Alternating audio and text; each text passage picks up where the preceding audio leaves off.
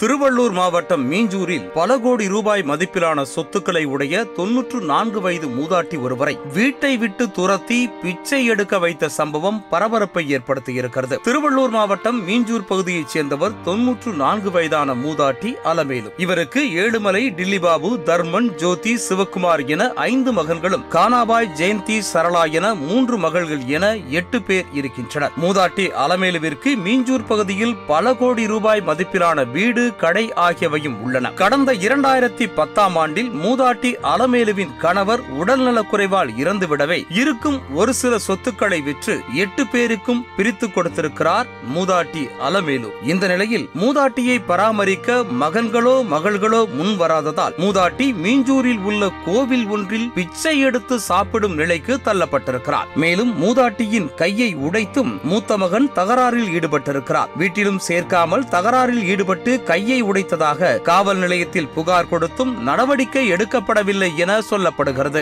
இதனையடுத்து இன்று மீண்டும் மாவட்ட ஆட்சியர் அலுவலகம் வந்து மக்கள் குறைதீர்க்கும் நாள் கூட்டத்தில் மூதாட்டி அலமேலு புகார் ஒன்றை கொடுத்திருக்கிறார். அதில் எட்டு பிள்ளைகளை பெற்று வளர்த்து ஆளாக்கிய நிலையில் சொத்துக்களை அபகரிக்கும் நோக்கத்தோடு தன்னை வீட்டை விட்டு வெளியேற்றி விட்டதாகவும் அவர்கள் மீது நடவடிக்கை எடுத்து மீண்டும் வீட்டிற்கு சென்று வாழ்நாளை கழிக்க நடவடிக்கை எடுக்க வேண்டும் என்றும் மூதாட்டி கோரிக்கை விடுத்திருக்கிறார். மாவட்ட ஆட்சியர் நடவடிக்கை எடுக்காத பட்சத்தில் முதலமைச்சரை நேரில் சந்திக்கப் போவதாகவும் மூதாட்டி அலமேலு தெரிவித்திருக்கிறார். இவங்க வந்து அஞ்சு மகன்கள் மூணு பொண்ணுங்க இருக்கிறாங்க.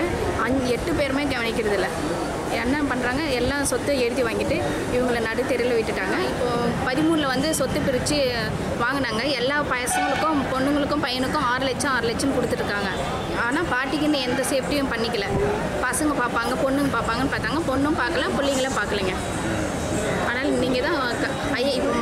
ஆட்சியரிடம் மனு கொடுத்துருக்குறோம். நடவடிக்கை எடுக்கிறேன்னு சொல்லியிருக்காங்க.